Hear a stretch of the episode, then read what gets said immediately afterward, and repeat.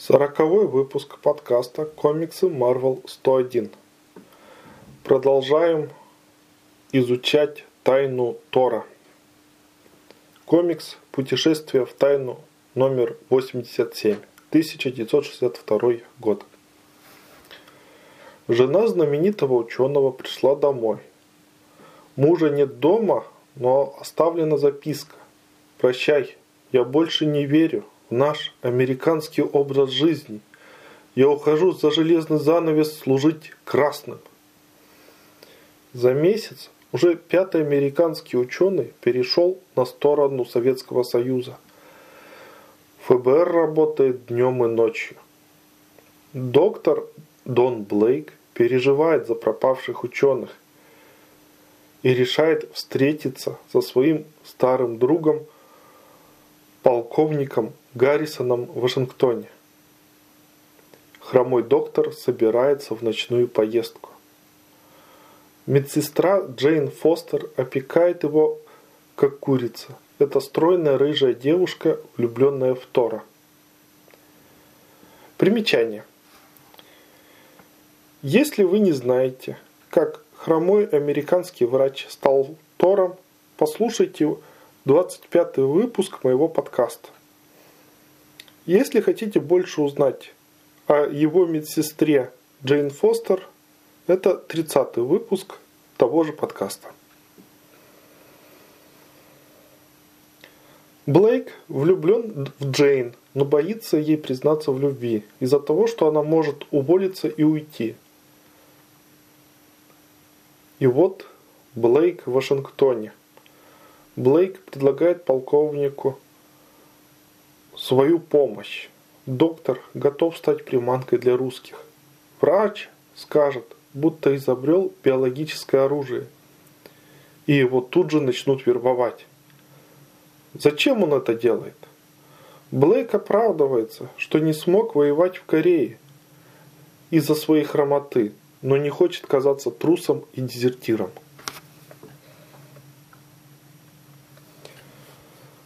Домой Блейк возвращается в виде Тора.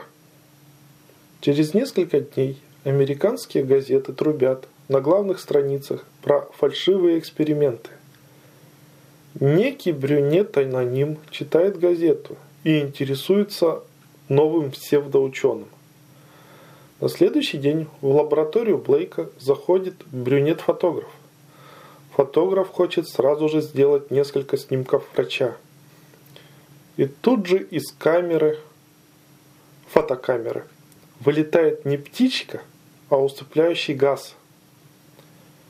Газ поработил Блейка, и теперь он выполняет команды шпиона. «Пиши прощальную записку», и он садится и пишет. Примечание. В, в последних комиксах Стэна Ли слишком часто стала подниматься тема – транса, гипноза, порабощения воли. В комиксах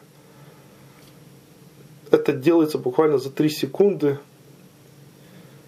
И порабощали и Халка, и Тора.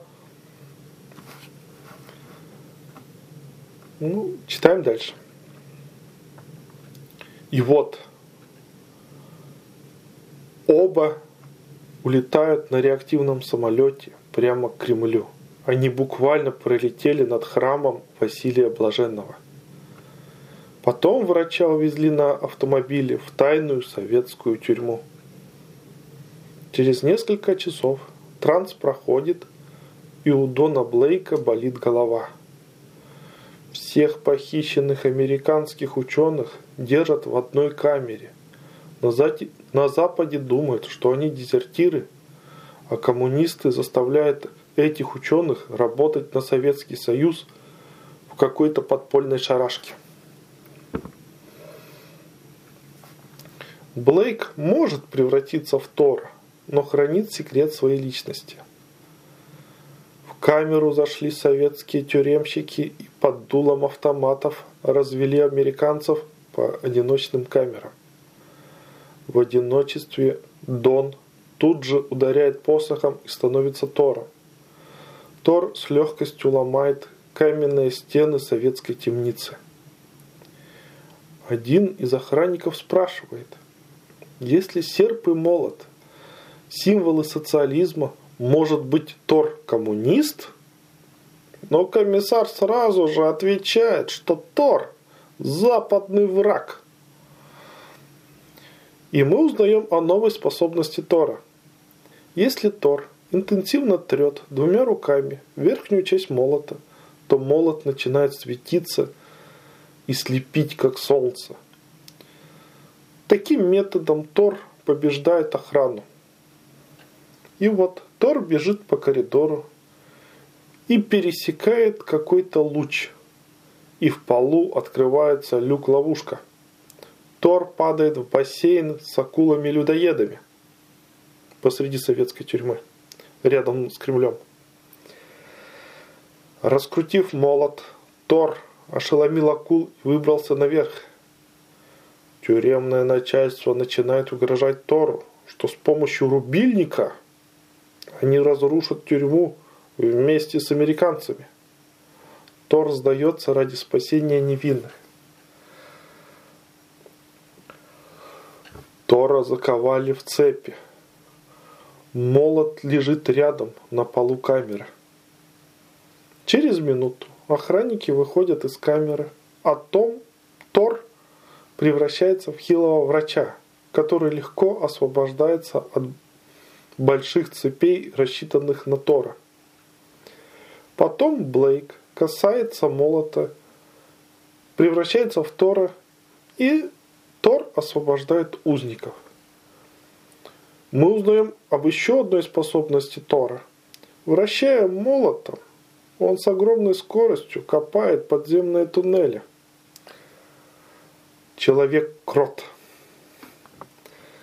За стенами тюрьмы американские ученые начинают переживать, что среди них нет доктора Блейка. Тор обещает вернуться за Блейком. Напоминаю, Тор и Блейк – это одно и то же существо. Они не могут быть по отдельности. А в это время тюремщик ведет партийных лидеров показать им связанного Тора. Коммунисты готовы пожертвовать собой и тюрьмой ради победы над Тором. Но Тор быстрее уничтожает тюрьму грозой. Тор молится Одину и просит отца уничтожить цитадель зла. Тор щадит выжившую партийную номенклатуру, чтобы те покарали друг друга сами. Наверное, это намек на сталинские репрессии. Дон Блейк, уже в виде врача, присоединился к сбежавшим американцам и они продвигаются тайком к побережью. Советские граждане помогают иностранцам и говорят, даже в рабской нации дух свободы никогда не умрет. И ученые вскоре плывут домой. Дон Блейк в Америке рассказал медсестре Джейн, как его спас Тор. Джейн говорит, что влюблена в Тора. Блейк про себя думает, что не осмелится сказать Джейн, что ее любовь к Тору взаимна. А Джейн, стоя рядом с Блейком, думает, что хоть и не найдет Тора, но не перестанет мечтать о нем. Мое мнение об этом номере комиксов. Я думаю, о Никите Михалкове. Какой фильм он мог бы снять по этому сценарию? Это такой эпический фильм с эпической антисоветчиной. Но перейдем к другой тайне. Номер 88. Возмездие Локи. В прошлый раз Тор победил Локи и отправил того в Асгард. Затем Один, правитель Асгарда, сидя на троне, промолвил Локи, ты останешься здесь навсегда. Но Локи каждый день планировал свою месть Тору. Локи взял странные листья, облил их соком священного дерева, поджег листья. Локи концентрируется на своем противнике Тори и видит Тора в цепях в советской тюрьме и как он освободился, превратившись в человека. Смотрите начало этого подкаста. Локи понял, что Тор силен, пока в его руках молот. Молот – это слабость Тора. Локи радуется, представляя, как одолеет своего брата. Локи хочет попасть на землю через радужный мост, но Хемдаль, страж моста, не позволяет ему пройти. Особенность Хемдаля. Своем шлеме он выглядит как минотавр. У него гигантские рога. Локи превращается в малюсенькую змейку и незаметно проскальзывает под ногами стража. Минуту спустя седой старик в зеленом костюме входит в приемную доктора Блейка. Когда старик говорит с медсестрой Джейн Фостер, он тут же порабощает ее волю. То есть одна из способностей Локи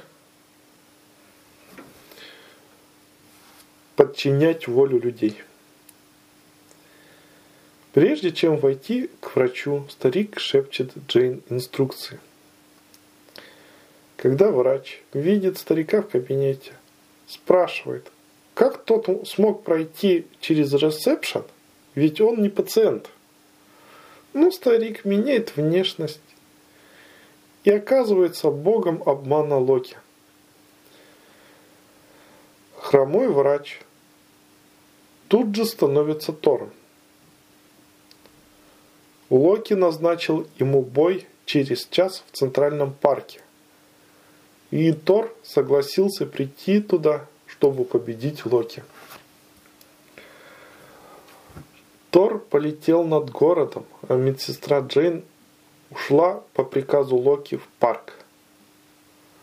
Когда Тор прилетел на место, Локи взял Джейн в заложницы и угрожает, что ее съест тигр. Примечание. Как медсестра оказалась в парке раньше Тора, если Тор сразу полетел в этот парк по воздуху? И вот, Локи ставит ультиматум. Либо молот, либо спасение девушки. Благородный Тор борется с тигром голыми руками. За минуту Тор победил животное, но не успел к молоту и превратился в доктора. Локи создал магическую клетку вокруг молота Тора, чтобы Дон Блейк не смог дотронуться до молота Тора. Локи радуется своей победе и надсмехается над человеком. И Локи превращается в голубя и улетает. Тоже способность Локи менять внешность и превращаться в любого человека или животное. Врач вернулся к своей медсестре, потерявшей сознание. То есть Джейн Фостер ничего не видела, как то, Тор превращался во врача. Когда она очнулась, он отвел ее домой. А Локи развлекается и издевается над людьми – Кого-то он превратил в пустые силуэты. Несколько минут он слушает их крики о помощи, подглядывает и подслушивает, Потом вернул их в нормальное состояние и полетел на другую улицу. Там он превратил все предметы в сладости. И так Локи движется дальше и дальше на север до Арктики. И случайно видит, как советский бомбардировщик сбрасывает атомную бомбу для испытаний. Локи магией обезвреживает бомбу. А пилоты боятся рассказать о своей неудаче Никите Хрущеву. По Америке распространяются слухи о проделках Локи. Население в панике и ждет помощи от Тора. Но Тора нет. Блейк беспомощен, но хочет прогнать Локи с его дурацкими шутками земли. Американские военные тоже не спят. Рота солдат окружила Локи. Но бог обмана преврати, превратил их оружие в живые крылатые создания. И оружие улетело из рук солдат. А в это время Блейк придумал, как победить Локи. На следующий день все газеты были о том, что Тор обещает побить Локи. Локи слушает в недоумении, ведь без молота Тор – это хромой доктор. Единственный способ убедиться – лично проверить силовое поле над молотом. Локи удивился еще сильнее, когда увидел, что,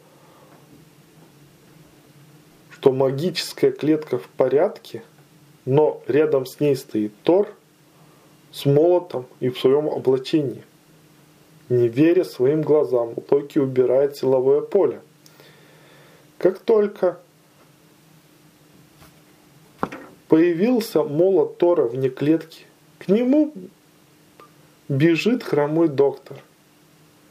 А то, что казалось нам Тором, было просто манекеном. И Блейк сразу же превращается в Тора. Так как Локи слабее Тора, он спасается бегством он превращается в голубя и прячется в голубиной стае. Как вычислить Бога среди птиц? Нужно кинуть на землю орешки. Птица слишком гордо есть земли и есть Бог обмана.